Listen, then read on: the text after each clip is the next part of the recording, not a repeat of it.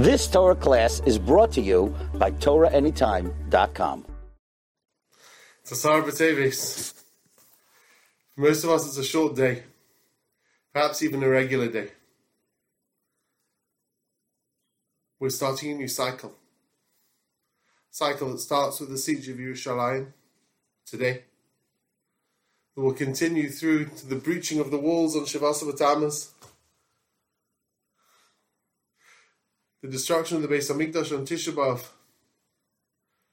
and the destruction of the remnant of the Jewish people who remained in the land after the destruction on Tzom Gedalia. It's a new cycle of Churban, and it starts today. Churban is gradual. Yeshaya Navi was screaming 150 years before the Churban, telling the people change their ways. It's not an incontrovertible fact that we'll have a Beis Hamikdash. It's not a done deal.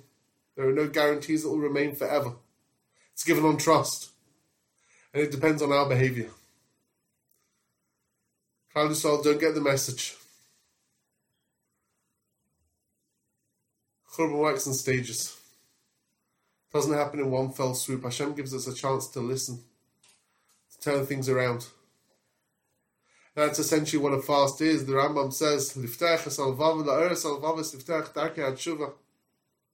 To awaken our hearts, to open the pathways of tshuva.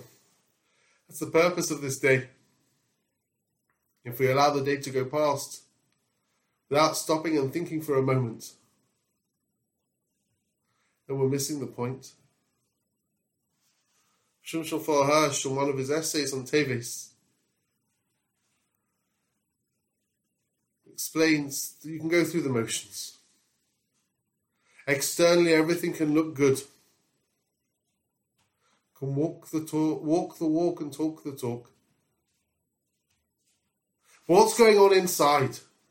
Are we for real? Do we take our responsibilities seriously? How soulful are we? How connected are we?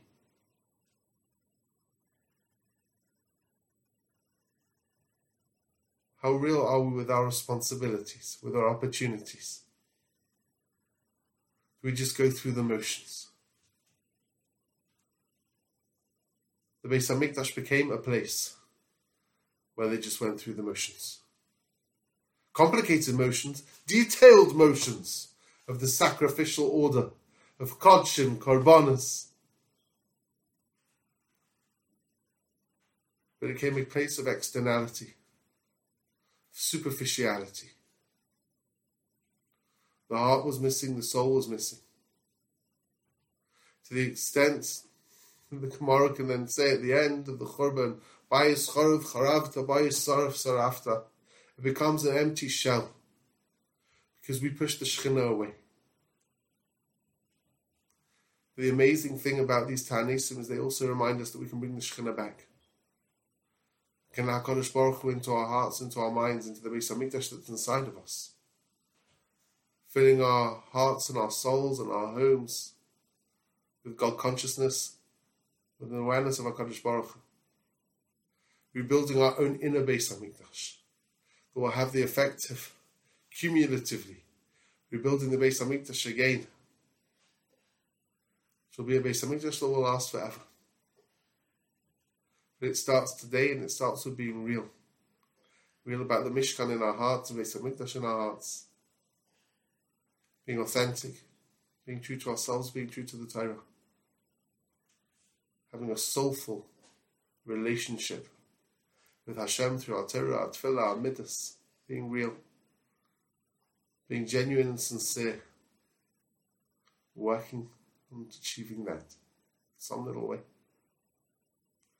This cycle of Churban that's starting today is not inevitable. Does not have to culminate in another Tisha where we sit on the floor. It can be a Tisha B'Av, Sasson and Simcha. It can be a time to rejoice. Perhaps the thing for us to realize today is that very much is in our hands.